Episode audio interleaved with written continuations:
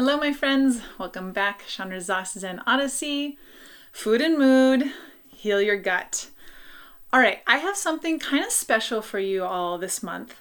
I am going to spend February talking about relationships. And yes, it, relationships totally relate to gut health because relationships are often the source of a lot of negative emotions and a lot of pain and turmoil. Relationships are also a source of great feelings of love and joy and connection, but they are also a source of the harder emotions.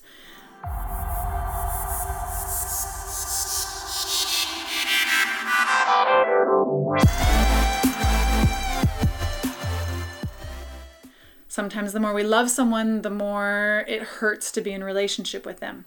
So even every single one of my clients, there is some moment in our coaching program where we totally address relationships.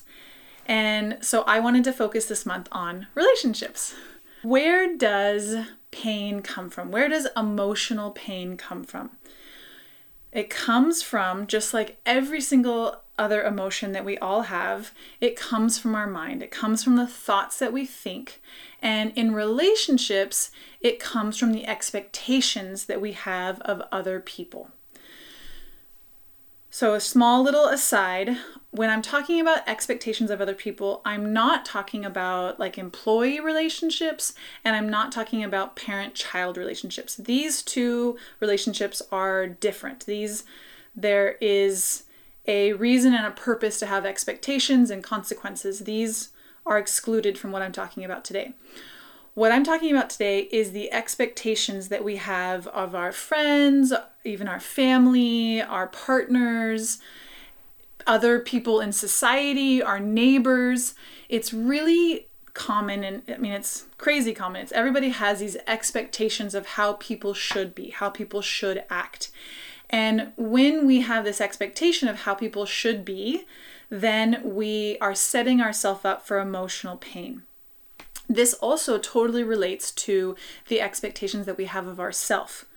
If I expect myself to be a certain way and to show up a certain way and I don't meet those expectations, then it is the then I can make it mean something horrible and feel something horrible. So I like to bring up a couple really like controversial or or different perspectives on how we can be in relationship with people. And one of the most surprising to most people is realizing and owning and really accepting the fact that people, we humans, all people, do lie, we do cheat, and we do steal and that this is part of our human nature, it's part of our human species. It has happened forever before and it will continue happening in the future. And it doesn't mean that the action, the behavior is not okay. We can have judgments of it and opinions and we can have consequences because of it, but it doesn't mean that something's gone horribly wrong and that sh- it shouldn't happen. And so when we go into relationships, like, for example, I have a couple friends that I really love immensely, and they're almost always late whenever we hang out. And I used to make it mean that they didn't respect my time, that they didn't really value, you know, my time that I was setting aside for them and our friendship. And I was getting really frustrated they were always late.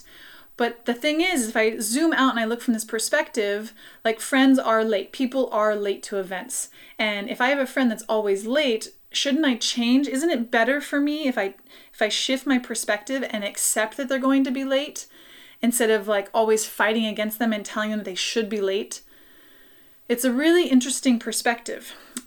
One of the biggest revolutions that I've had in this expectation of relationships has been with my mom. And I I have made my mom and I's relationship really difficult for a number of decades. I really had a lot of expectations of how my mom should be. And I spent a lot of time being really angry and frustrated and disappointed and judgmental towards my mom because I thought my mom should be a certain way. And all this did was create a lot of disconnect between my mom and I. It created a lot of bad feelings for me. It there was not really much upside to it.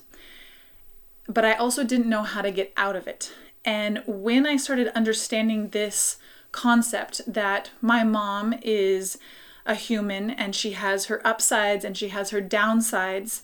And when I accept her for who she is and I accept that she's living her human life and she's doing what she wants and she's doing the best things that she thinks is the best for herself and for me and for everybody else, if I just accept her for who she is, then I get to enjoy her for who she is and I get to love her for who she is. This, my, my personal relationship with my mom, the one that I have in my head, the one that I have in my thoughts and my expectations and my judgments of her, this relationship internally has changed immensely since I've shifted and really questioned and uncovered my expectations of her.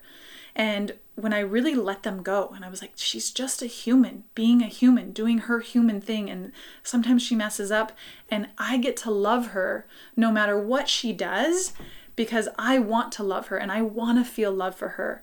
And she's my mom and I want to enjoy her. So, this approach to some almost always we don't have awareness of the expectations that we have of the people in our life. And so the first bit of this process is uncovering what expectations do I have of my best friend or my mom or my partner and are they realistic? Are they useful? And then the coaching work comes in is when do we get to decide? We get first we uncover what we're what the expectations that we have, and then we get to kind of rewrite them and deprogram them and have a different expectation. And when we change those expectations, we change the relationship because we're changing the way that we're perceiving it, we're changing the way we're expecting it, we're changing what we're wanting out of it.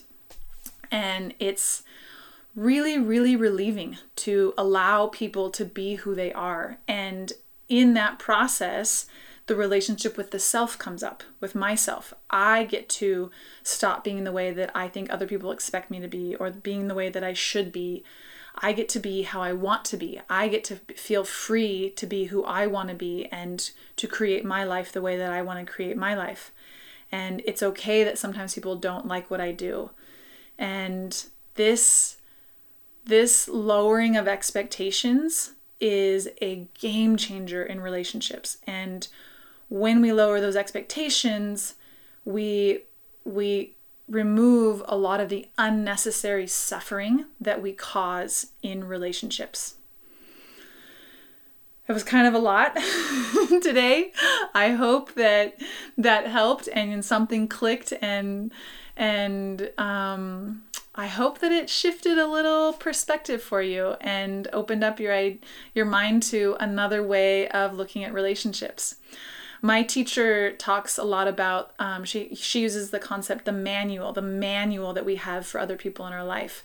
And we have this secret written manual that has all these rules. And if they don't and we don't tell the other people about this manual but and if they don't follow it then we get really frustrated and you know disappointed and upset with them and so I wonder what other manuals you have in your life of the people that you love and that you want to feel connected to, but because you have this manual and they're not meeting this secret manual that you have, how much disconnect are you causing in your relationships?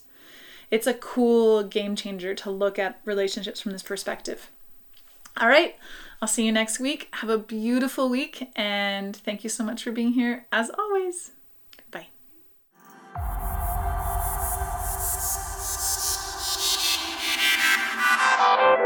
Bye.